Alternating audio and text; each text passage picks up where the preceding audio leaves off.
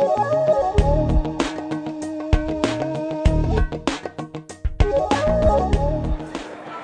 up, people. We're losing the light. Gather around, gather around. Okay, this is the scene where the members of the Uncontrolled Airspace podcast are participating as private individuals. In this scene, their comments do not necessarily reflect the views of the organizations they work with. So your motivation for this scene is anything you hear on this podcast that sounds like advice on aircraft operation is obviously very general. You should always consider your own situation, remember your training, and fly the airplane. Of course, you knew that, right? Because it's in the script. Okay, places, everybody. Lights. Quiet on set. Let's get it in this take this time. Camera rolling. Audio. Speed. And marker. UCAP disclaimer. Scene 23, take 4. And action. Where'd Jack go? I'm still here. I'm just enjoying this conversation. I'm actually, I'm actually using this time to make sure I've got all my ducks lined up here. And, I just, uh, you know, I was concerned we might need an adult soon. what is this Bachelor as a pilot? Do we don't have a link to anything like that no, for that? Oh, The Bachelor. I know exactly what he's talking about. this yeah, is like commercial. This is like broadcast television. broadcast television. It's the uh, the Bachelor. It's one of these reality shows, and uh, the current season, which just began, uh, is uh, they, so they got a guy, usually insanely good looking, and then they have like a bunch of women, also insanely good looking, and and over the span of like however many episodes are in a season, all right, they and by the way, I'm telling you this based on never ever having watched the show. This is based on from the commercials. All right, um, they basically you know kind of eliminate they you know vote people off the island kind of thing, and it gets down to the point where at the very end there's just the bachelor and one of these women, and in theory they you know get married and live happily ever after or whatever. And so Yeah, the current right. season, which apparently just began recently, all right, The Bachelor is a pilot. They're making a big deal out of the fact he's a pilot. All right, there's actually one shot in the commercial where it shows them they're flying in some sort of small airplane and both wearing their David Clarks, and it's very, you know, very David Clark's. yeah. Kid, yeah, actually, they are. They are in the because you know, hooray for Hollywood. But Yeah, right. um, but I, I can I can I in, interject here? May I? Please. please, because Do you watch the show? I do not watch the show, but being the mother of teenage daughters who watch anything that is purported to be real, because mom, it's real. Yeah, right. Okay. Despite how many times I've said, it can't be real.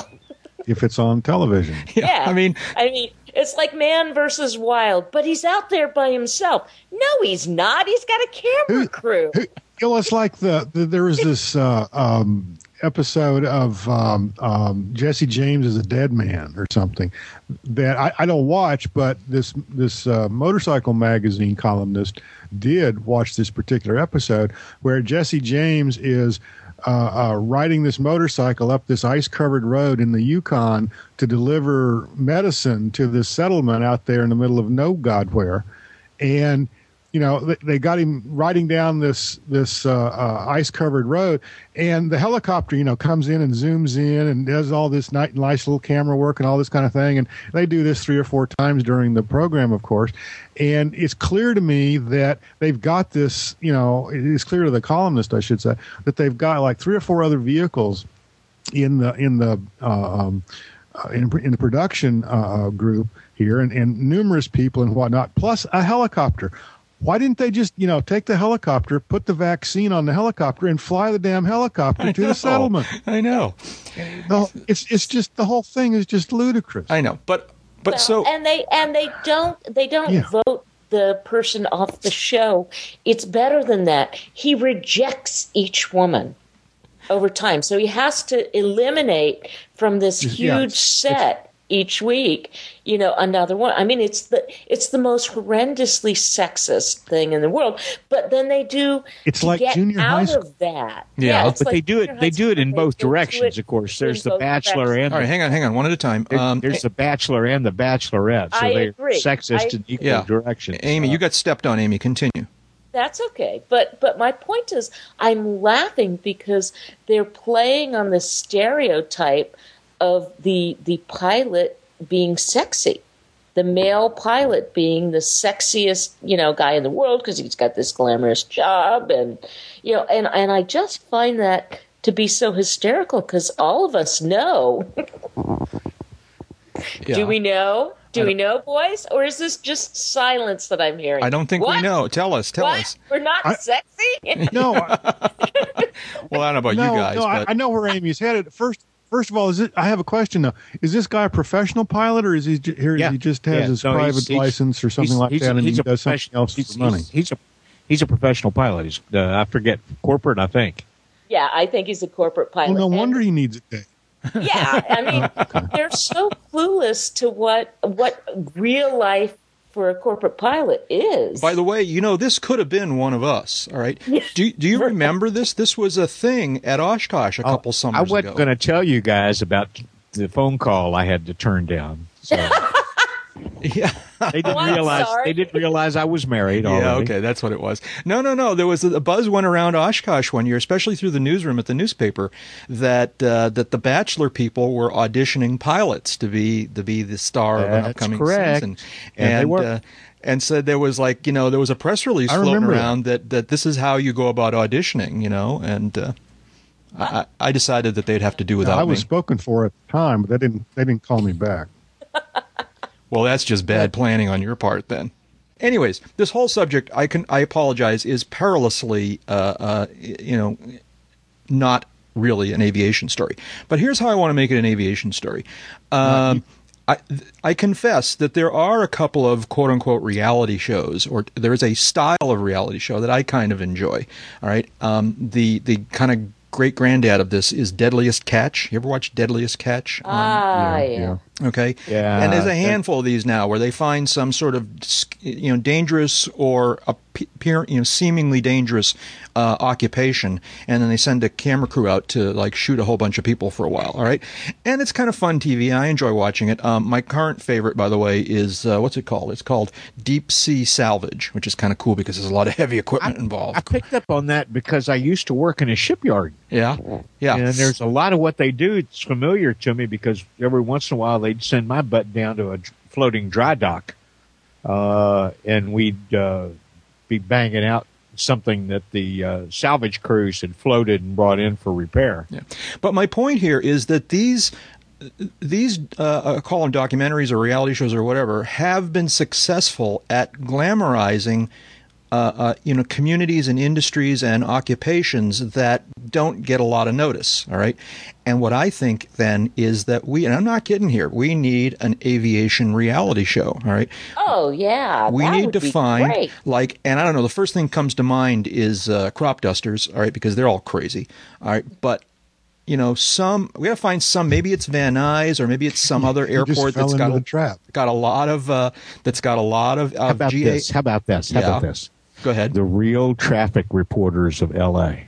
oh okay no no that's got No, that's got it'd potential Work. It'd work. And That's it's got in potential. LA. yeah We, we can do one in dangerous life of DC. com- We can do DC very easily. I know the guy who who runs the show. yeah Runs the uh, traffic spotting operation. So I don't know. It might be crop dusters. It might be Talk about traffic 'em. reporters. It might just find a really cool airport that's got a lot of stuff going on and just kind of like film all different aspects of it, you know. And um, I think you should do freight dogs. Oh, freight dogs you, would be you great. could you could pick out a couple of FBO operations, uh, and and and really have a, a near 24/7 365 drama going Yes. on. Yes. they're coming and going. I'm thinking of places like Si- signature Dulles. Teterboro, That would be the way to go. Or Van Nuys. Uh, yeah, they'll, it'll never happen. There's too many people who don't want to be photographed. No, near their no, wait a minute. I'm sorry. You're not watching these shows. There's an incredible number of people who want to be photographed and will allow themselves to be embarrassed and made fun of and characterized as being stupid or and they got or- this or great digital blurring tool. Yeah, You know, Anyway. they blur Yeah, tool, that. they faces and tail numbers and I'm very, very Yeah. serious. I think we need to find, and I'm not saying we should produce it, but I'm saying somebody who knows what they're doing ought to produce Good. an aviation because what if it's done right? And I don't, by the way, think it should be Signature Dulles because that it, it should be much more grassroots aviation, or it should be Signature Dulles and the GA field. That's you know, um, you know.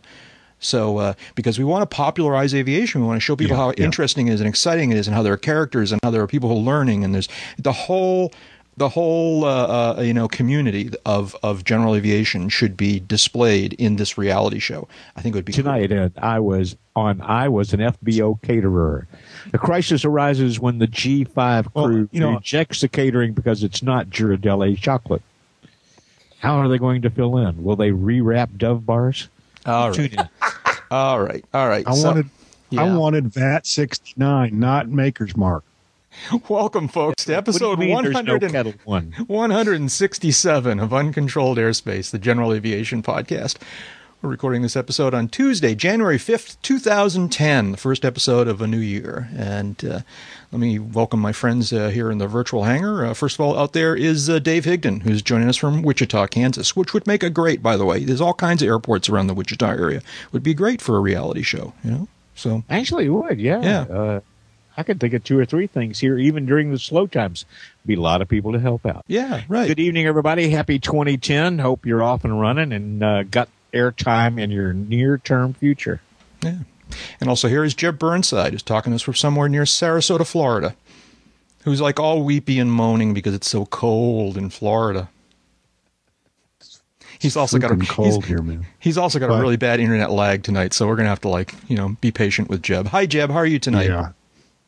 I'm I'm warm finally. I'm sitting in my little uh, my little uh, cave with the little electric heater going, and the wind is howling outside, and, and all this kind of thing. But uh, actually, I think this reality TV thing, if they take somebody and run them through a sport pilot program from ab initio to uh, you know through solo, and uh, and all this kind of thing, that would be uh, an interesting episode or an interesting program. Okay. And uh, We'll put that on the uh, list. Of course, I thought of it first, so I get the rights and all that kind of thing. But, Yeah. uh, uh, that's what that's what someone should do. That's what someone should do.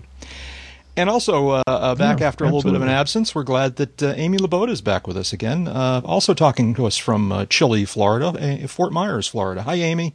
Hi, it is so wonderful to be back in seeing you guys in 2010. Okay, not seeing. I, I'm seeing your your your avatars, your icons. Symbolically, that's right. You're seeing. Symbolically, Yeah. exactly. Is that a way of saying Dave's glasses are pretty cool. Yeah. So I have to ask: Has everybody taken their their first flight of 2010? I have not. Not I. No. You haven't. See now, I went to Venice in of all things the Kit Fox, which is you? know only moderately removed from an open cockpit plane. I might add, and it was quite chilly. Um, but I did with my daughter on Sunday. We went up and uh, had breakfast in the morning at the lovely uh, cafe right there on the field. Boy, they do a nice job. I need to get over there have another mushroom brie burger. You know, Jeb, Ooh, we are yeah, overdue. Yeah, we should. We, we are overdue, and and um, I don't know about this weekend, but certainly one of the two or three come uh, upcoming weekends.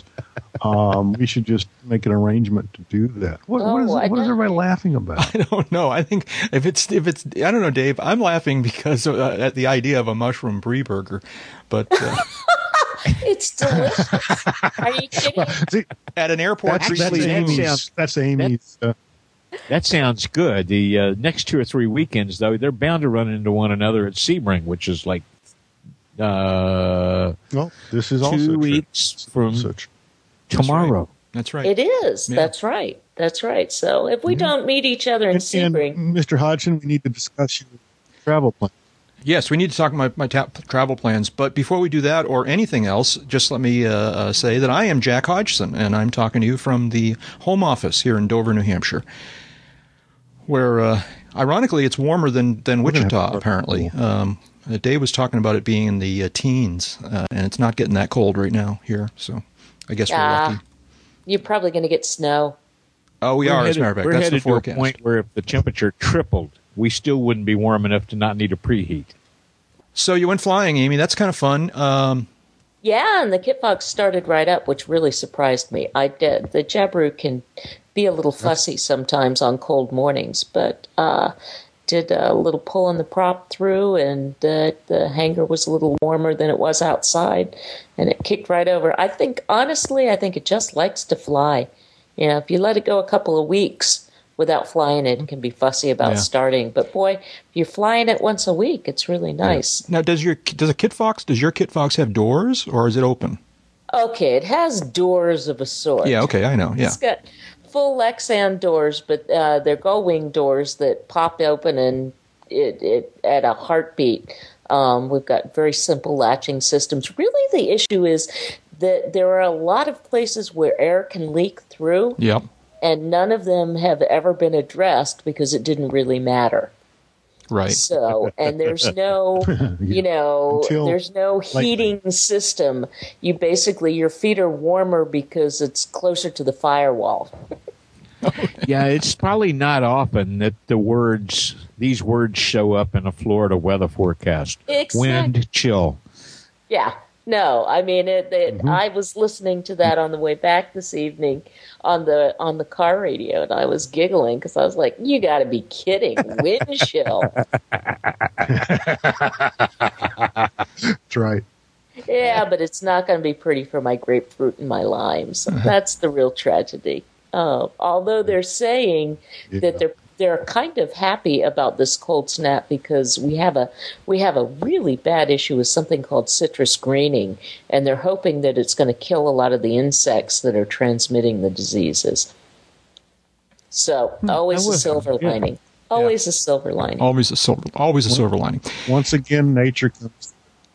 Nature comes through. Hey, so the the big thing I want to talk about this week is something that uh, we've sort of known a little bit about for some time now, but uh, for various editorial reasons, we haven't been able to talk about it. But uh, Dave, you had quite an aviation adventure a couple months ago, and uh, and I, I want to know all about this. Tell us what you did. Well, it's now if you uh, if you happen to belong to EAA, Experimental Aircraft Association, you should by now have gotten your January issue and all new design relaunch of the magazine. Very exciting, very very nice job they did. Uh, a lot of work. And on page 28 of that is a little story that I was uh, fortunate to to draw the straw on to fly a uh, uh, well, at the time, the only Cessna Skycatcher approved in the United States, and take it from San Diego, California, to Tampa, Florida, Yeah. so that it could be on the ramp and uh, and, and available for show and some tell uh, during the AOPA summit there at uh, at Peter O. Knight. So. Uh, Well, okay, so October twenty October twenty eighth bopped out to California from uh, from Wichita. October 29th, the the pilot, my old uh, the Cessna pilot, my old friend Kirby Ortega, and I launched out of Montgomery Field and uh, pointed ourselves uh, eastbound, kind of roughly following Interstate 10 as we went. now So I- we went to uh, well, Yuma, I- hang on a second. Tucson. Before we uh, before you get, I want to hear you. I wanted you to tell us a little bit about the actual cross country flight and the various places you visited and so forth. But first of all, tell, tell us about the Skycatcher. What's the airplane like? airplane is uh, it's a, a, a, a small, light, very responsive, uh, very comfortable uh, two seat LSA. Uh, it's a little different in the control architecture. The uh, the the the stick that such as it is uh, comes out of the panel and turns straight up so it looks like a center stick, except it's coming out from under the panel where a yoke might come, yoke rod might come, and it moves forward and backward for pitch just like a yoke would. But for roll control, you don't twist the little pistol grip that you have. You actually move it laterally in the horizontal plane, left to right. Right. It's odd that way. Even though it comes out of the panel, it, it pivots as if, if as if, and I guess in fact it is hinged down on the floor. Yeah, Uh, it, well, it's it, it comes out from under the panel, and the hinge point is back there behind the uh, behind the gauges. Uh, and uh, the most difficult part about the trip was dialing in a little bit to the airplane because there was no formal checkout. Uh, I didn't spend a half a day and you know uh, an hour or two in the pattern doing touch and goes, getting a feel for it. We saddled up at Montgomery. I started the engine when Kirby said head out. We got a clearance on the radio. I followed the taxiway, turned out on the runway, and he said, "The- "These are the speeds it lights. Go for it." Yeah. Set the trim, and off we went. So, David, it's uh, so what's it like? So that that odd uh, control stick um, is it turn out to be an issue trying to fly, or what's that like? Not really. I mean, I was uh, a, a little ham-handed, even consciously trying to be light uh, the first hour and a half, two hours with the airplane because I did a, I did a takeoff. We turned uh, downwind and headed uh, east across the mountains coming out of San Diego, and uh, about an hour and 20 minutes later landed in uh, Yuma and did my first landing there.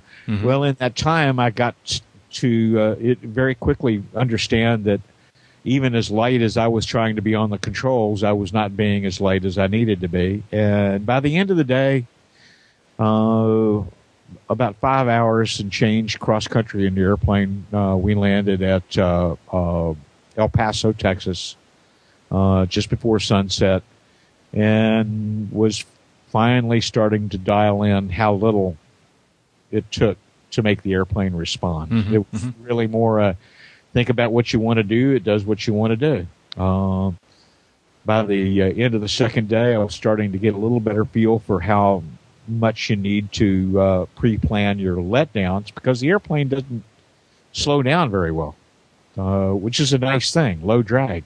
hmm You just have to figure things out a little bit farther out. I was expecting it to be draggier and quicker to come down like a 150 or 152 or a Cherokee or, or something like that, and it, not by a long shot. Uh, it glides much farther. Uh huh. Uh, visibility is great. Getting in and out of it's easy.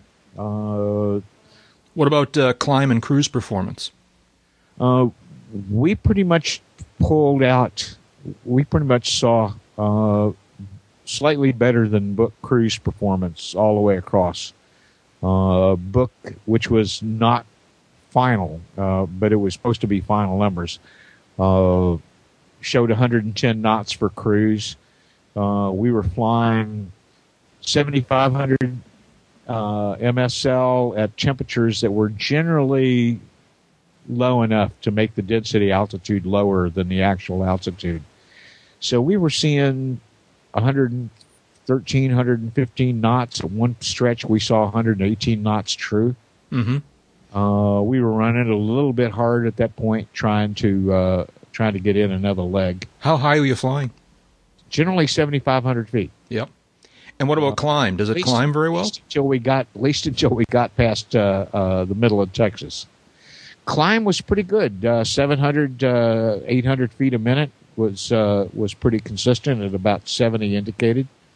Uh, the uh, flaps came and went real easily. It's a big mechanical Johnson bar system, uh, and they're very easy to handle and lock in well. Uh, seats are fixed and they were pretty comfortable. I was surprised uh, by the time I got dropped off at Hidden River.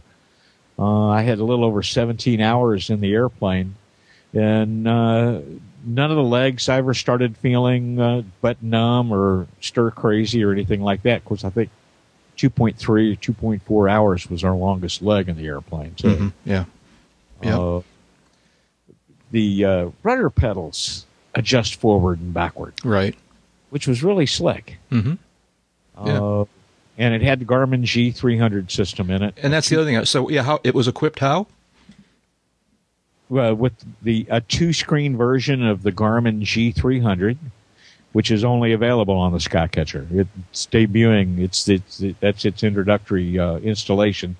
Uh, 6.4, I think it is, 6.4 inch diagonal screen. Uh, on the left side, right in front of the pilot seat, uh, was the primary flight display version, which had the uh, attitude indication and air data on the upper half and uh, uh, gyro compass depiction and uh, navigation data on the lower half. Uh, then on the in the center was uh, the transponder and a Garmin SL40 uh, com, and that's a com only. Uh-huh. And above that, a row of switches, yeah. all the switches on the airplane right there in the center. and then just to the right of that was another screen, looked exactly like the one on my side, same buttons and knobs. Uh, but that served as a primary, I mean, as a multifunction display. And we had the WX Works Data Link weather. Uh, we had uh, satellite radio. Uh, the airplane can be equipped with an autopilot, a TruTrak. It was not in the airplane I flew, and the airplane can be equipped with a parachute, which also was not in the airplane I flew. So you hand flew this thing all the way across the country. You and you and uh, your partner. Yeah, Kirby Ortega, who's the chief uh, pilot at Cessna for uh, piston airplanes. Yeah. So if someone, so was my chairman on my private. So so as time goes on, when people start getting checked out in this thing, what would you, uh, you know, is there any particular thing you'd call out to them? Look out for this, or you beware of that. Yeah, yeah, a couple of things that uh, will speed you along. Uh, a, the airplane's very slippery. Uh, it does not come down quickly, uh, uh, distance-wise. Uh-huh. When you start to slow down and put flaps out to do your letdown, you're going to want to start a little farther out than you would in a 150 or 152. Uh, it just goes a lot farther on a foot of air, uh, even when you start to pull flaps in, uh, once you get it below that part of the uh, airspeed arc. Uh, second, uh, if you're coming from something else, this, like the majority of the light sport aircraft, does not take much of a touch to control. Mm-hmm. Uh, the architecture, the design of the control linkage makes it a little less apparent on some airplanes than others. Uh, uh, this airplane, if you're coming cold and this is what you learn in, you're going to dial into it pretty quickly. Uh, if you're coming from something heavier, uh, you're going to find yourself uh, a little bit uh, heavy on the airplane, even when you think you're being light. The lighter you get, the easier it is to fly, the more fun it is. Uh, it feels bumps, but it rides the bumps really well. Mm-hmm. Uh, so plan your letdown a little earlier. Plan on a really light touch, uh, and uh, sit back and fly the airplane the way it likes to. It, it, it's fun. Yeah, cool. So you've uh, you've flown your your share of cross country uh, flights in your days. How how does this compare to some of the other long cross countries you've done? Uh, I got to be honest. The uh, we were we were almost to the minute, seventy two hours from when we took off to when we landed at Tampa Executive, which was the official end of the trip. That's seventy two actual clock hours, not seventy two actual clock hours. Uh, seventeen and change, or seventeen of those flight hours and uh, I honestly found it more comfortable and more uh, more efficient than the uh, Cherokee 140 that we had years ago. Uh huh. And I'm not sure how much of that is because hmm. I've got a lot more time now than when we owned that Cherokee, so I'm a, I'm much more comfortable with the whole concept. Mm-hmm. Uh, but this airplane was very little work to fly. Uh, You know, it was very stable and went where you pointed it, and uh, and and tended to want to stay there. Uh, the uh, yeah, what the, the weather awareness was as good as anything I've flown. I mean, anything that's got this kind of data link system in it, and, and there have been many other airplanes that I've flown that had that kind of weather uh, awareness equipment where we were putting in 1200 1500 1800 miles in a day two or three and uh, there's just no way getting around it. it you know that is if you're going to do that kind of mileage uh, with any regularity uh, however you get it you it's really smart to have that kind of capability in the airplane, whether it's a handheld or a slate or built in. There's just the airplane's weather avoidance system uh, made it apparent to us so far ahead of when we could have encountered, inadvertently encountered, really holy crap, I don't want to be here weather. Uh-huh. Uh, that we were making alternate plans a stop ahead of time. Yeah. And then when we were en route to the new decision, the, the, the stop that we'd changed to, and we were able to look en route and see that things were deteriorating our direction uh, in a way not in the forecast. Uh, we were able to make yet another new decision, uh, basically a beam the airport where we wound up landing for the night. Uh-huh. And know it was, you know, VFR, and know that if we got our butts in there and quickly, that we wouldn't have to face anything that turned into a tall tale the next day. Yeah. So, Yeah. So what was uh, you know I just recently finished reading a, a book that I really liked um, the Rinker Buck book Flight of Passage, Uh-huh, sure. and uh, uh, and that's the story of uh, I won't go into the details of the story, but basically of uh, of a couple of guys flying a a Piper Cub uh, cross country, and. Uh, and the, and the part of that that makes me think of your flight is getting through the Rocky Mountains. How did you thread through the mo- mountains, and how high did you have to go, and uh, how did that work for you? Uh, well, it's funny. The, the the route we took, I think at one point we came off of our 7,500 foot uh, for just about 20 miles and came up to 8,000 and then 8,500. Uh, and I'm talking maybe a half a dozen miles that we were at 8,500 uh, and then started back down uh, because the low spots and the uh, overall elevation down there coming through Santa Fe uh, or coming through uh, El Paso and staying that far south really uh, reduces the amount of very very high terrain that you got to deal with. If we'd have been coming up, uh, making the crossing up somewhere, say around Albuquerque, Oh, yeah, it'd have been a big different story there. You'd need to get above 10,000 feet for big stretches of it. And if you want to go direct, you need to get above 12. Uh, so it makes a big difference how, how far north or south you make that east west crossing. I see. This was relatively easy.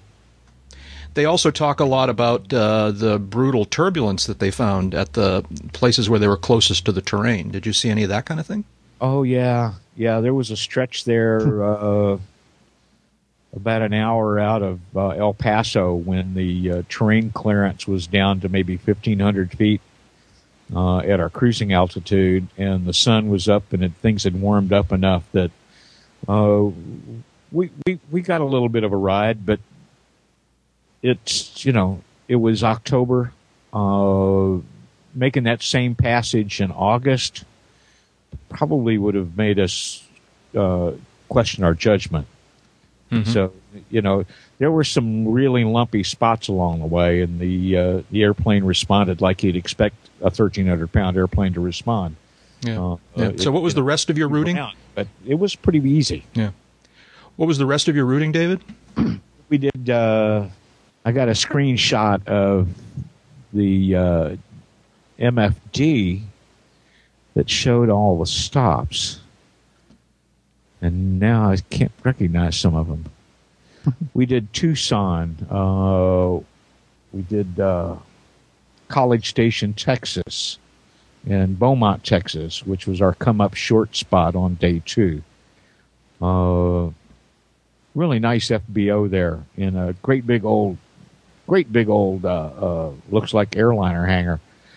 Uh, and they've made restaurant booths out of tail fins off of old airplanes. Really? That's great. Yeah, cool.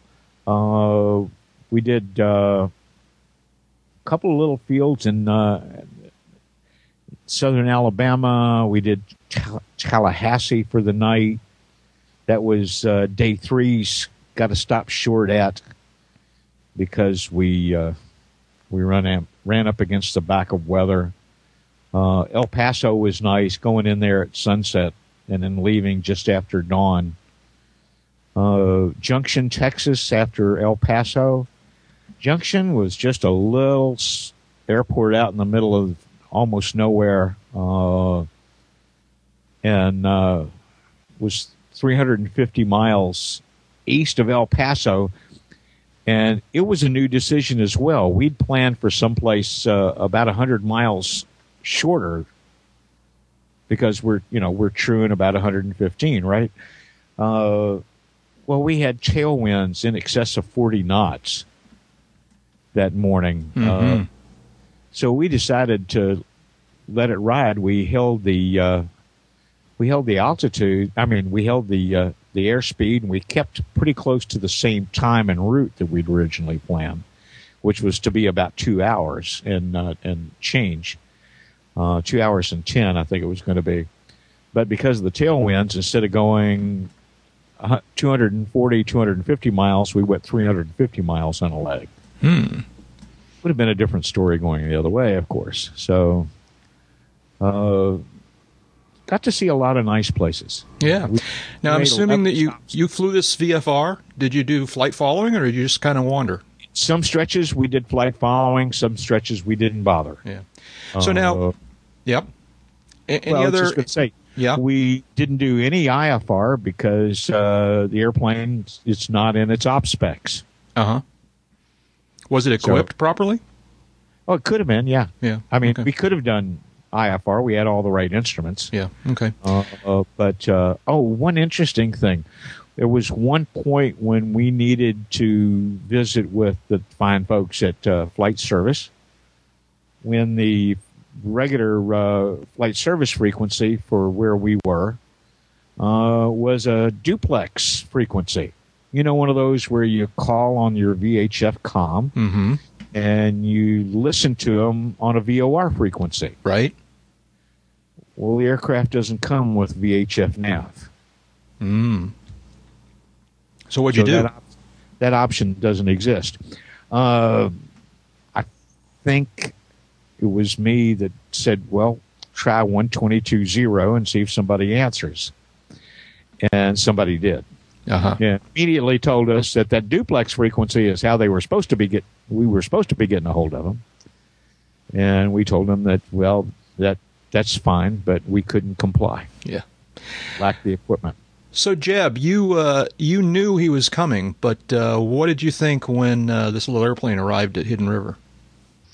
Um, well, I was I was actually hoping for some of the neighbors to be around uh, to get a, a, a close up uh, personal look at the airplane. Uh, unfortunately, um, because of the weather situation, they were basically a day late uh, getting in, but that's okay. Um, I, I had, of course, you know, been up close and personal with uh, probably this airplane, if not certainly the mock-ups of it uh, before and uh, in talking with Dave as he as he worked his way east, uh, uh, kind of kept up with uh, uh, his uh, his impressions of the airplane and and um, the, the the results of the trip and whatnot. Um, the, fit and finish on it looks really good.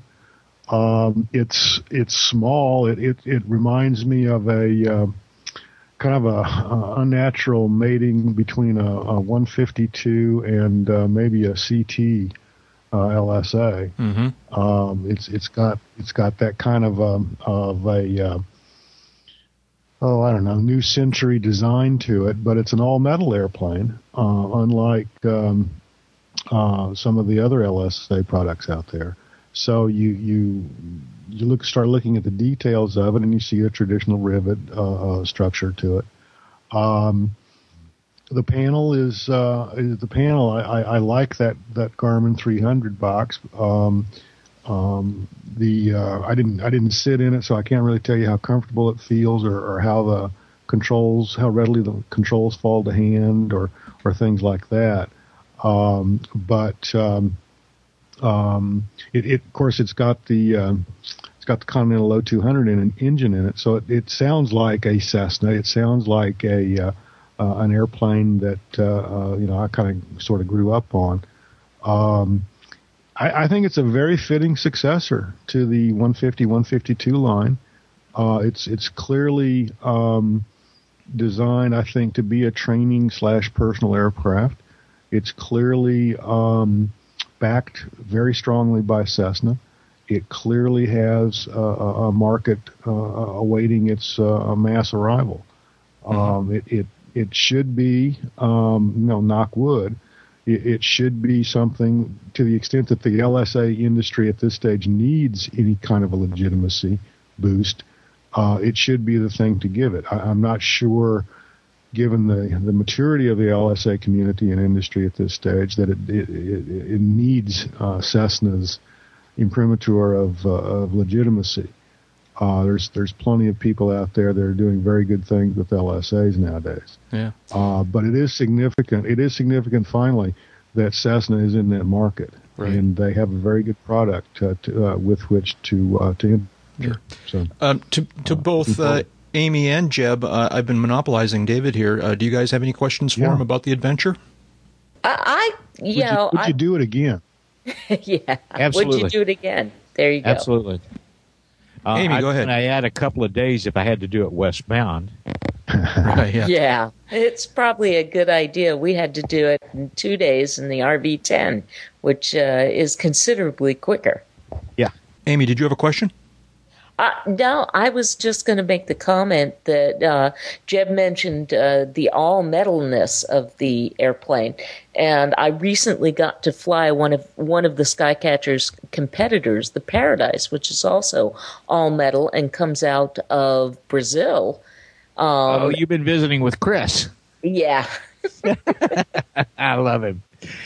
Anyhow, they're great, great people, and talk about fit and finish. They're gorgeous gorgeous it, airplane. a beautiful airplane. It is. Yeah. Yeah. Yeah.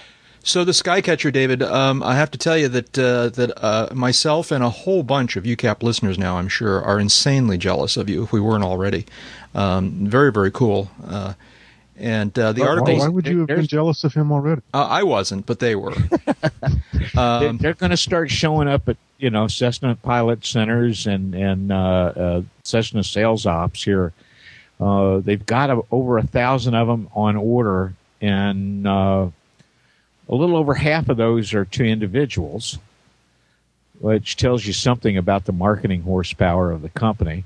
Uh, but if you're going into it expecting, you know, like just a spiffed up version of a 152, uh, you really need to uh, throw your butt into one of these. It's easier easier to get in and yeah, out of. Yeah. It's much wider. Uh, it's a, a, lot more comfortable. Uh, got about the same kind of payload and luggage space.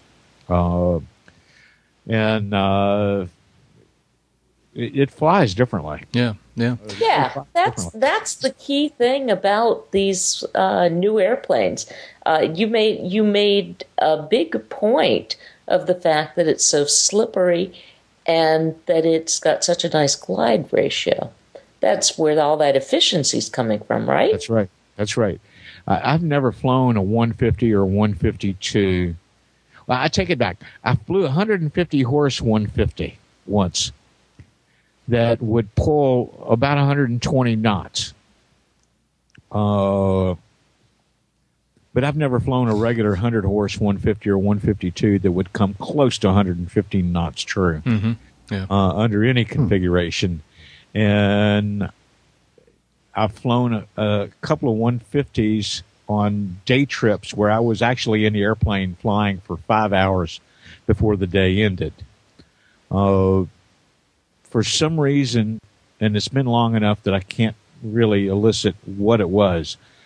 I was extremely happy to be out of that airplane at the end of that five hour plus right, flying. Right. Yeah.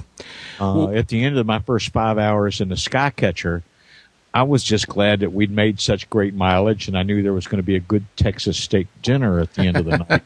yeah. uh, it had nothing to do with the, uh, and, and, it had been a long day. It had nothing to do with uh, being glad per se to get out of the airplane. Mm-hmm. So the article you wrote is uh, is in what would it be the January issue of Sport Aviation? January issue of Sport Aviation, just arriving yeah. in members' mailboxes right now. I actually haven't gotten mine yet, so I'm a little bummed. I'm looking forward well, to it'll seeing. be I haven't easy gotten to mine yet recognize. either. It's wrapped in a big in, in a plastic bag that says "You spoke, we listened." Ah, okay. Yep, Pull they've it made a bunch of changes, right? Yeah. Oh, it's a bunch of changes. It's a new magazine. But I've heard from I've heard from a number of people throughout the day today on Twitter who uh, who uh, made the connection between our little teaser last week uh, and uh, and the article that they saw in their magazine today. So and they were saying it was a great article. They really enjoyed it. Uh, uh, I'm not surprised, and I'm looking forward to seeing it myself. Well, so. if you haven't seen it yet, the uh, cover is a, is is a huge departure in format for sport aviation. Ah, really? Well, we'll take a look at it. And Um, really? Okay. The aircraft is unique. Yeah. It's not the Skycatcher on the cover, but it's beautiful. So Sport Aviation um, a magazine is only available to EAA members. Uh, you have to be a member uh, to get it or to look at it online. Uh, if you're not a member of EAA, I really think you should be. Uh, even once upon a time, EAA was largely for people who built their own airplanes, but that's really not the case for a long time now. And uh, if you're a fan of aviation uh, uh, and want to meet other people and see what, what other people are doing, and, and you, you ought to be a member of EAA. So, uh, and you get the magazine with Dave's story in it too. So, we got to move on here. We uh, we got to uh, we, we're going to have a chance of talking about anything else. Oh, that's a really great story. I really appreciate uh, your being able to tell it to us I, I appreciate the chance to finally get to vent about it a little bit because uh, uh, it, you know it's been been a couple of months and it's been hard to sit on most of the details. And as it worked out, the story is lighter on the details that they asked me to include than we originally than they originally thought. So uh, there was a lot of little points of interest and fun and adventure along the way that just didn't make it into the copy. well, I'm sure we'll get more of those stories as time goes on here. Yeah. Yeah. Hey, Amy. So you've got a bird problem? What's the deal here? Ah, yes, we do.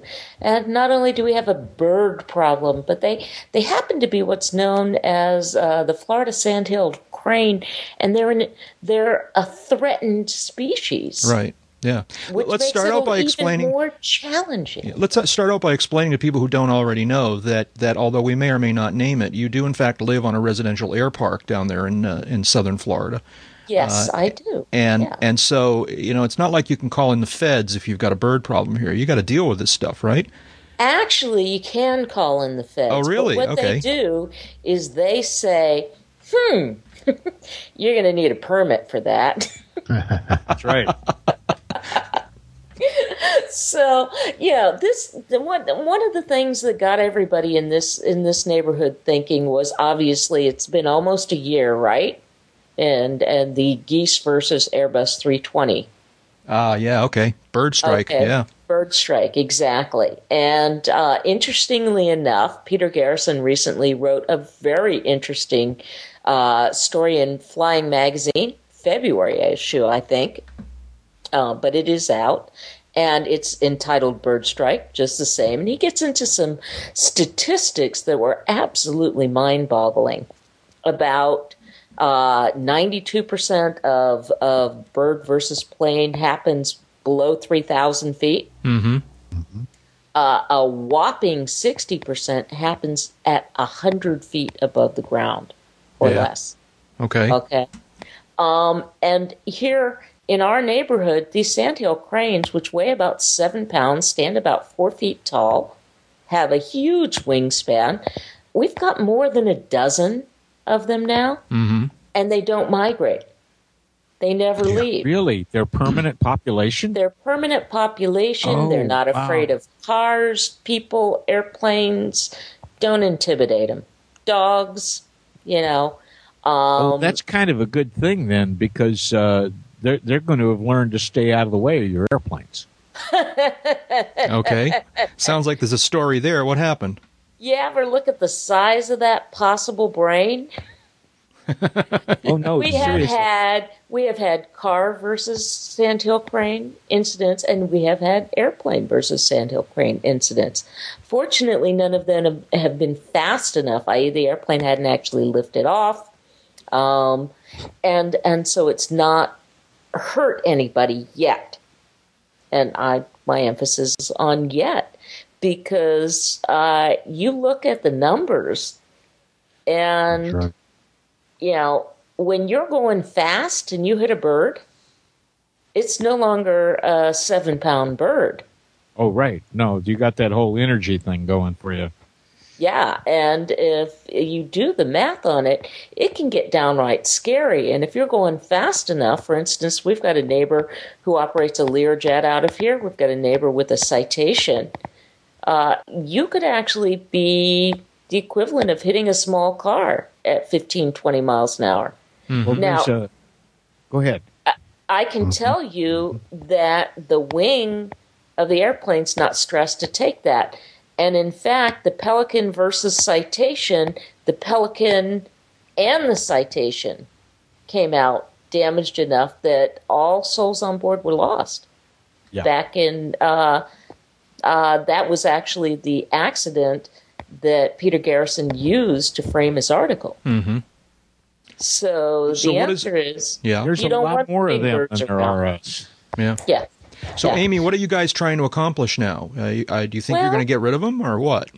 We well, there's there's a real problem with getting rid of them. First of all, it's very very difficult to get a permit to relocate or um, otherwise get rid of them. Uh-huh. I I can't say that any nicer than that. Um, when asked when we asked the Fish and Game Commission exactly what they meant by that otherwise thing, and we said, You mean kill him, right? yeah, he said. But we don't like to call it that. Yeah.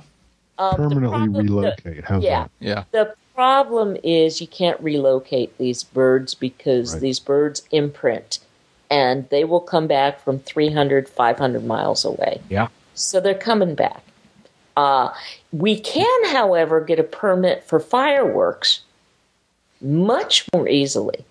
And this is, in fact, what the Fish and Game Commission rec- recommended to the neighborhood is that you start by setting off fireworks very close to where they're roosting. So you got to determine where are they going to sleep at night, where are they getting up in the morning, and get close to them around sunset, and get close to them around sunrise, and just And make what, like a lot of noise. firecrackers or, or, or rockets, or what are you talking about? Oh, they're thinking, you know, the sound of a potato gun. Uh huh. so just Yeah. piss them off, and they'll go away.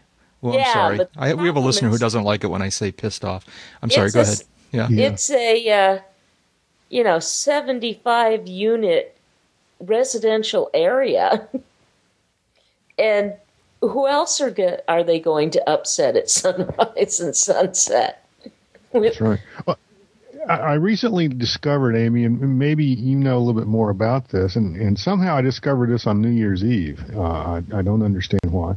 But there's apparently some kind of a loophole in Florida law with respect to acquisition of fireworks. And Oh, yes. if you if you are supposedly using these fireworks for for bird eradication or bird uh, displacement or whatever the correct uh, uh, term is, Re-education. Re-education, I like yeah, that. yeah, that's a good. I like that. Um, then you're exempt, or or you can get fireworks from retailers that you might not be otherwise eligible to buy. well, in Uh, fact, fireworks in general, just for the fun of it, are illegal in Florida. Ah, And in fact, everyone who purchases fireworks in Florida legally has signed this form. okay, okay.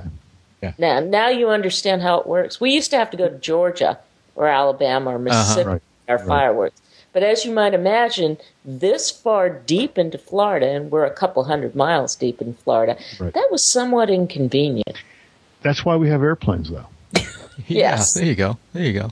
Well, here's the thing, and, and this is not unjust, and it's not without sympathy to your problem. But uh, I've got a friend with an airport that has a pond near the end of one of the of the runway that has had a year-round population of geese, Mm. and they drained the pond, Yeah, and the geese left, I believe it. I and then- believe that you then- go to those extent to and get then rid they of. came back. Oh, even And without the back- pond. They have They come back in the winter. Yeah, they come back in the winter because where the pond used to be now has all this winter dormant vegetation that they can munch on and bed down in and stay warm. But as a recurring permanent population, they are very in tune with the airplanes coming and going there. Uh, near the airport is a waterway that drains the Arkansas and the Little Arkansas rivers so they don't flood downtown Wichita. And it drains the rivers way up north of town and dumps the water back into the Arkansas River way down south of town. Well, that waterway has become part of the natural landscape as far as migratory birds are concerned, particularly waterfowl. Uh, where we have, and that puts them in close proximity to Wichita Midcontinent Airport. The birds, I'm told, that we have the most problem with at this private airport and continent are not the indigenous population. They're the migrant. They're the migrants, the ones passing through. Uh, and I believe when they did the analysis on the birds that were ingested by the uh, uh, U.S. Air's Airbus, those were ones transiting the area to, as opposed to part of the permanent Manhattan population of, of, of Canada geese. Uh, they do learn. The ones that stay around, they do learn. That doesn't mean that you still won't run in, you know, have one of them come close to running into you, but they're more aware of you coming and going. And just like they imprint on an area, they get used to certain things being part of the traffic. Yeah. Amy, those numbers that you told us earlier about uh, about bird strikes are pretty sobering.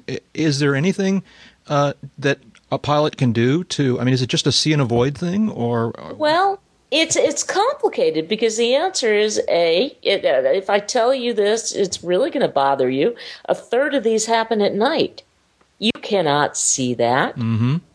The radar guys absolutely have tuned out as purely extraneous anything that might be a bird. Um, they, they, they're not going to pick it up, even though sometimes you can pick up a, a flock of birds on radar. They're, they're primary, you know, Yeah, they're primary reflections. targets. Right. You don't Exactly. squawk 1200. No, they don't squawk 1200. It's true. And they're not they're not carrying they're an awful lot of metal, so that's not going to be a you know Right. yeah. When they're migrating, they're all at the same altitude, which is how something like a double engine out can happen because you're going to hit them. You're going to hit more than one, most likely. Yeah. Um, so you need to understand that.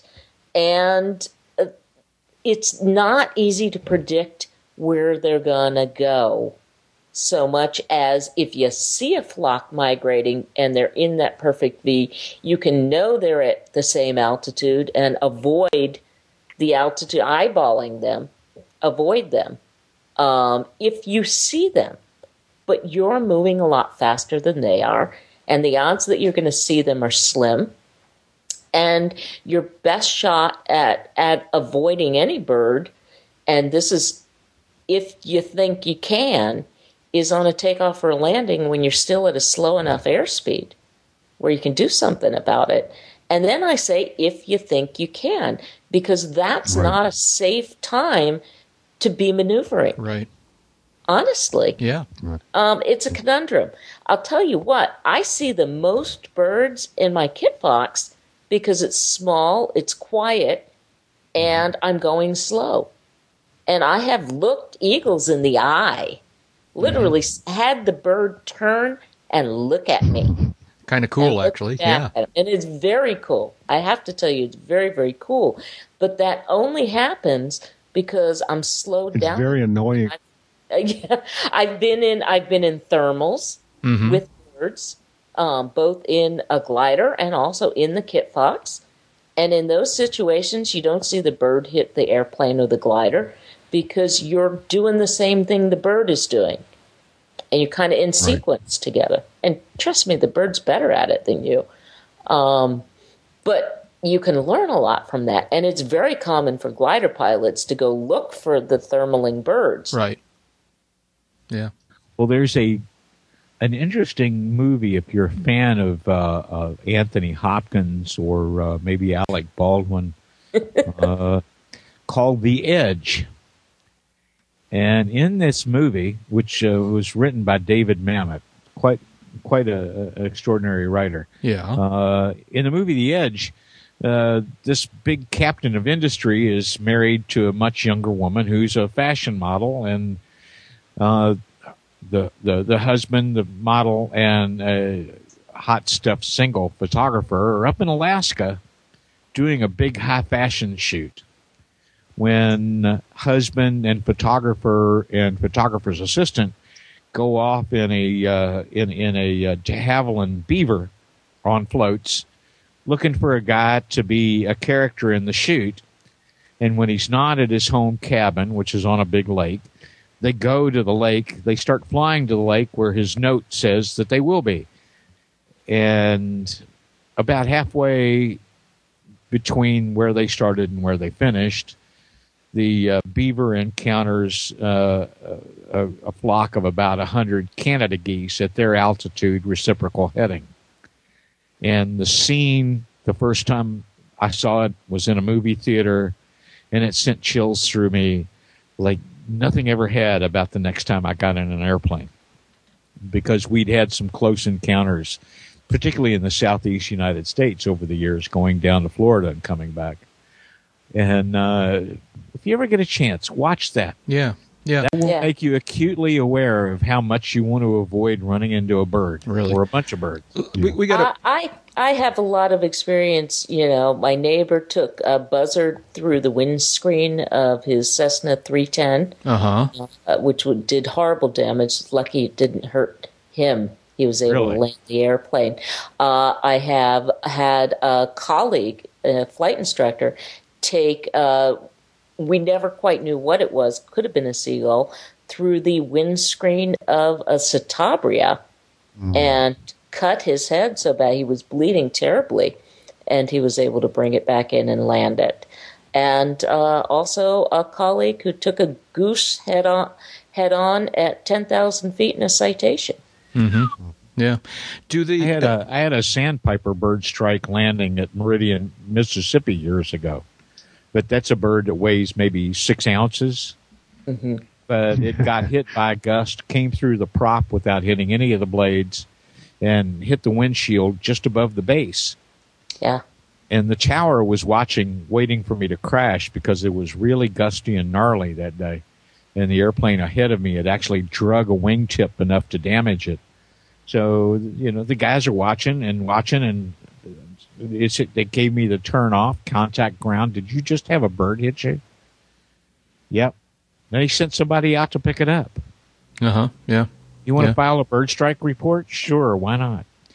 Does the so uh, we we got to wrap this thing up, but I, I'm curious about one other aspect of this. So, it does all these bir- all these bird strike data that you you were looking at? I mean, is it is there anything typical about the kind of damage that you see? Is there anything that you can expect that you can prepare for that you can, you know, or is it just a crapshoot and it's just going to be some sort of random damage and you may be able to fly and you may not?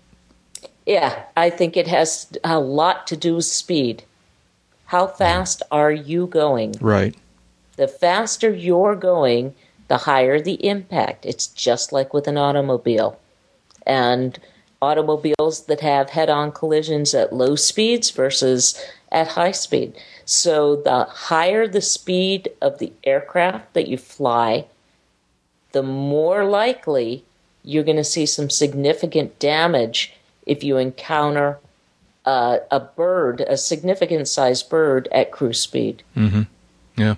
David, you've mentioned, I think it's you, David, who have mentioned in the past um, that your one of your airplanes had a particularly thick and robust windshield. Maybe the one that you struck this bird we were just telling us about. the one I struck the bird with. Well, and I, and you'll find it in Jeb's as well. You've got an upgraded windshield, right, Jeb? Yeah, yeah. Yeah. So, and we upgraded the windshield in our Comanche. Uh, two reasons. One was to get rid of this uh, split windshield. You know, there was a left half and a right half with a Right. post in the middle, which was a pain in the butt to look around. But the big deal was getting to put a quarter inch acrylic in that was also bowed out to give it extra structural integrity. And uh, it would take a much heavier bird strike and retain its integrity than the glass that we took out. Mhm. Uh, it was also quieter. All of Right. you know, these were all you know win win wins as far as we were concerned. Right. So, do you really feel like the the the, the beefier windshield is going to protect you from most bird strikes, or or is it really still a crapshoot? Well, it's it's always going to be a crapshoot. I mean, the uh, the bird that could get through the old windshield, the the minimal bird it would take to actually get through the old windshield was not going to get through the new one. It would take a bigger boar, bird. But you know, it's kind of like what size car you drive. You- The bigger the car, the heavier the car, you safer you feel. Until you remember, there's almost always something bigger and, and heavier out there. Well, you know, if you run into a sandpiper that weighs maybe, you know, uh, a half a pound versus a sandhill crane that weighs seven versus a Canada goose that might weigh 10 or 12 uh, versus some other birds that might get up into the 20s. Uh, mass equals energy, velocity equals energy. Like Amy says, the faster you go, you can count on the greater the damage. Uh, also, the heavier the bird, the greater the damage. So any edge you give yourself, you know, is worth giving yourself. Yeah. Understand the machines are only certified at cruise speed with a four pound frozen chicken carcass. Yep. and it's supposed to be a thawed carcass. That's right. We've been down the MythBusters, MythBusters. well, we need to wrap this thing up. We're having too much fun. Um, uh, some great, great stories. Uh, I, I, I should mention that uh, today, this is what I say, January fifth. Today was a very surreal day in uh, aviation news, um, and uh, we don't usually do breaking news here, and we're not going to start today. But I just want to mention that uh, we're going to talk about these things in the future. We had, uh, we sadly had at least one fatal fatal accident today. Um, uh, there were rumors of another one, um, and two very bizarre airport security incidents. Uh, so uh, we'll talk Yeah, about those yeah. more in the future. Um, uh, hopefully, to learn something from all of the circumstances. Anyways, uh, shout outs. Let's see now. Um, I'm going to start off with the great Kansas news, and David, you can elaborate on it. Um, but there was a bit in the news I saw on the web today that uh, that Cessna is recalling a bunch of uh, furloughed uh, workers, uh, and uh, if that's true, that sounds like a great sign to me. What do you know about that? As much as you do. Yeah. This is a, uh story. Let's see what the story is from here. It's uh, what's KWCH? That's a TV station, Channel That's one of 12. our local TV stations. Yeah, that's the CBS affiliate. Yeah, 180 Cessna workers returning to work. Uh, it may not make this is I'm reading from the story. It may not make up for thousands of aviation job losses, but it's a start. Cessna announced Monday it was calling back 180 laid off workers. They'll be working on the assembly line for the Cessna Citation Sovereign. So it's a start.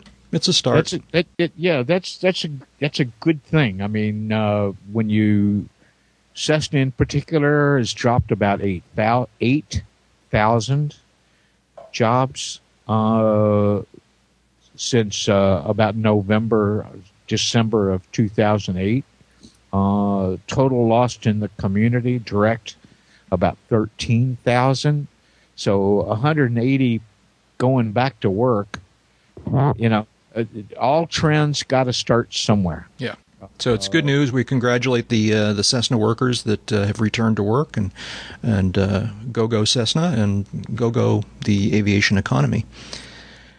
Another one I've got here is uh, so we're reaching the point in the year where, where we are just about equally distant between last Oshkosh and next Oshkosh, and uh, uh, so it's kind of fitting that I saw a little tidbit. I've heard about this in the past, but there was a tidbit on on uh, Twitter today uh, where our, our our good buddy Dick Knapinski um, was crowing about the fact that they are trying to put together a very very special thing for next summer uh, uh, to commemorate the 75th birthday of the DC three. Um, they're trying to attract as many DC threes as possible, and they're toying with the idea that they may get like 30 plus DC threes, uh, which There's would a lot of them still flying. Baby. yeah, and get them all. I remember back when uh, uh, on the uh, 50th anniversary of the Doolittle raid, uh, they had a whole bunch of uh, B-25s, and uh, that was pretty cool. I mean, there were a lot of them. Well, Uh, well, and remember, Basler, uh, one of the FBOs at Oshkosh, has a separate company called That's right. Basler Turbine Conversions, and that's converting DC3s to PT6 turboprop engines. So the Basler folks have a pretty extensive Rolodex on who operates DC3s Yeah. still. So it could be pretty cool. We could have a pretty serious flock of DC3s at uh, at. Well, uh, the, the DC3 is not the only big anniversary worth kicking, uh, crowing about at Oshkosh. Got one of them coming up in a little over a week. Uh, about a week out here in January will be the 50th anniversary of the very first flight of the very first Piper Cherokee at Vero Beach, Florida in 1960. Sweet. Which I think that's pretty cool. nice, yeah. So uh, looking forward to Oshkosh. Looking forward to coming to Oshkosh to celebrate 50. Yeah. So I, I always look forward to this little turning point where we're closer to the next Oshkosh than we were to the uh, previous one, and uh, and of course, uh, Sun and Fun's coming up soon too. We're going to start talking about that a lot as uh, as the weeks progress. Sun and Fun's coming up soon. Uh, Sebring and the Light Sport Expo is coming up even sooner. Yep, yep. So those are my two shout outs. Uh, actually, I've got one more, but I'll give you guys a chance. Any any shout outs? I want to shout out your shout out. I thought that Mike the Mustang, who came up with that? What a cute show. Yeah, please do. I thought it was cute too. It's a uh, it's a kids video. It's a, a animated uh, thing where uh, uh, it's it's there have been these. I, I seem to think I've seen this kind of thing before. You know, there have been truck shows. You know, it's like basically you know, talking vehicles. All right, you know, with little faces on the grill and so forth. And uh, It's it's cars with airplanes. yeah, but it's uh, it's the, the the episode we've seen uh, that's on the uh, the uh, the the. Uh, the one I saw is actually a video that's embedded at uh, the airshowbuzz.com uh, website, but uh, and I we should probably figure out exactly where it comes from. But uh, it's uh, it's the first episode, and it tells the story about uh, an airport that's got a bunch of interesting airplanes that are all kind of trying to one up each other. And there's like an F uh, fighter plane of some sort, and there's a Wow, that sounds like the reality show you were talking about earlier. Yeah, yeah, only that's in right. animated form. Yeah, yeah. And then there's a Jeep. Yeah, well, see that that's that's much more reliable than having to depend on human talent. Yeah. So But the, so sto- as the story goes, there's also a Jeep on the airport, and the Jeep just wants to fly. It's really cool because the Jeep has like uh, uh, uh, "Learn to Fly" stickers on its bumper, you know, and it's like "I love flying," you know. It's like real stickers, all right, are on this animated Jeep's bumpers, and he, he just watches all these airplanes and he wants to go flying, and and the episode is all about his attempts to fly and how his airplane buddies eventually get him up in the air, and it's uh, you know, so uh, it's kind of cool. It's kind of cool. it's Yeah, called but but I liked it. It's called Mike Mike the Mustang, Mike right? the Mustang is the main character. That's right. I, I liked it because I thought there were some really good values being uh, put out there for kids. Yep. You know, Yep, it's a good. It's an it's a nice video. I don't exactly know where it's headed, whether it's going to be on regular TV or just on the internet, but uh, but we'll put a link on the show notes and uh, probably in the forums, and we'll let people know how to find this. It's kind of cool. Chances are you could just Google Mike Da Da Mike Da Mustang and uh, find the video. It's really cool. I bet you I bet you're right about it. It's the kind of cartoon I would have let my kids watch at that age. oh, there we go. Other shout outs? David, Jeb? Uh, just uh, keying up on on uh, Amy's uh, discourse about birds, uh, I just just a shout out to all the deer here around uh, uh, Hidden River. Uh, thanks for you know staying out of the way, and uh, uh, you do your thing, and, and I'll do my thing, and and uh, never the twain shall meet. Yeah. Here, here. Yeah, absolutely. David? Yes. Uh, I was going to give a, a, a shout out to all of our friends who at, at Sun and Fun, at uh, EAA, at Oshkosh. Uh, you know, we, we are into the calendar year now for their next events. As you were talking about us being closer to the next Oshkosh than than from the last one. Uh, you know, a lot of hard work ahead, and I know these folks are already crunching through it. Uh, for those of you that are thinking about it, it's not too early to start planning on it for those of you that haven't thought about it, now's a good time to start thinking of it. Uh, and real quick, I've known for you know longer than than I can really put into words that uh, Sport Aviation, EAA's uh, flagship, was going through a major redesign, and as Mr. Poberezny, Tom Poberezny calls it in the uh, in the in the in the new magazine, a total reintroduction of sport aviation and why they do it. Having been on the editorial staff of magazines that were going through the depth and extent of redesign that you guys just went through, uh, man, my hat's off to you. Uh, I think you did a great job. I think it looks great. It reads well. Uh, would even if my name was nowhere near it. Uh, that has nothing to do with it. And my hat's off to what you guys have been through, because I really wouldn't want to do that again in my lifetime. Yeah, that's right. Well, it's definitely time to stick a fork in this one. Uh, uh, Amy Laboda, it's great to have you back in the hangar. We missed you, and uh, we're going to get our act Yes, together indeed. and try and have you here more often. Uh, Amy is a uh, freelance aviation writer and the editor in chief of Aviation for Women magazine. Amy, where can people find you on the internet? They can find the magazine at alphafoxwhiskeydigital.org, afwdigital.org, or the organization at wai.org. And thank you so much. It is just delightful to hear you guys and hang out with you guys again. Dave Higdon, as always, it's been fun. Dave is an aviation photographer, an aviation journalist, and the U.S. editor for London's World Aircraft Sales magazine. David, where can people find you on the internet? Oh, avbuyer.com, davehigdon.biz, aea.net, uh, aviationsafety.com, and uh, now uh, eaa.org. Jeb Burnside is an aviation journalist currently serving as the editor in chief of Aviation Safety magazine. Jeb, where can people find you on the internet? Well, same old place. AviationSafetyMagazine.com uh, is the day job. Uh, JEBurnside.com is the personal website, which I need to update here uh, in the very near future. Um, occasionally I'll pop up on AvWeb, and occasionally I'll pop up on uh, uh, AviationConsumer.com. And I am Jack Hodgson. I'm a private pilot, a freelance writer, and a new media producer. You can learn more about me at jackhodgson.com or aroundthefield.net. As always, thanks to Jeff Ward for creating our show notes, his Scoffrey in the forums. Thanks to Mike Morgan and Royce Earl and the many other listeners who have created the show opening disclaimer clips that we run at the beginning of every episode. We're also very grateful for the financial support we receive from our listeners. For information on how you can make a donation to this podcast, see the Uncontrolled Airspace homepage and the box in the right hand column labeled Tip Jar. It doesn't need to be very much, just 10 or $15 over the span of a year is a big help. And don't forget you can visit with all of us at the Uncontrolled Airspace website. You can read the blog, view the forums, check out the wiki, the aviation movies list, the new ratings, web page of fame, and more. All of that is at uncontrolledairspace.com. Wiki. David, what were you going to say?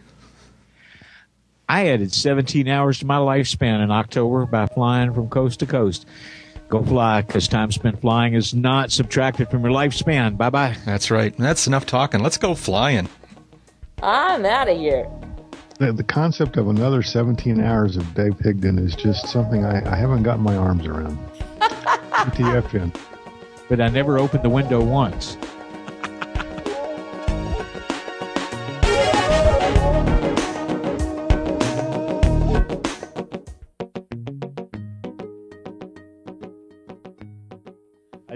Just Yeah. realized what you're dealing with. Yeah. does, does your home even have a furnace?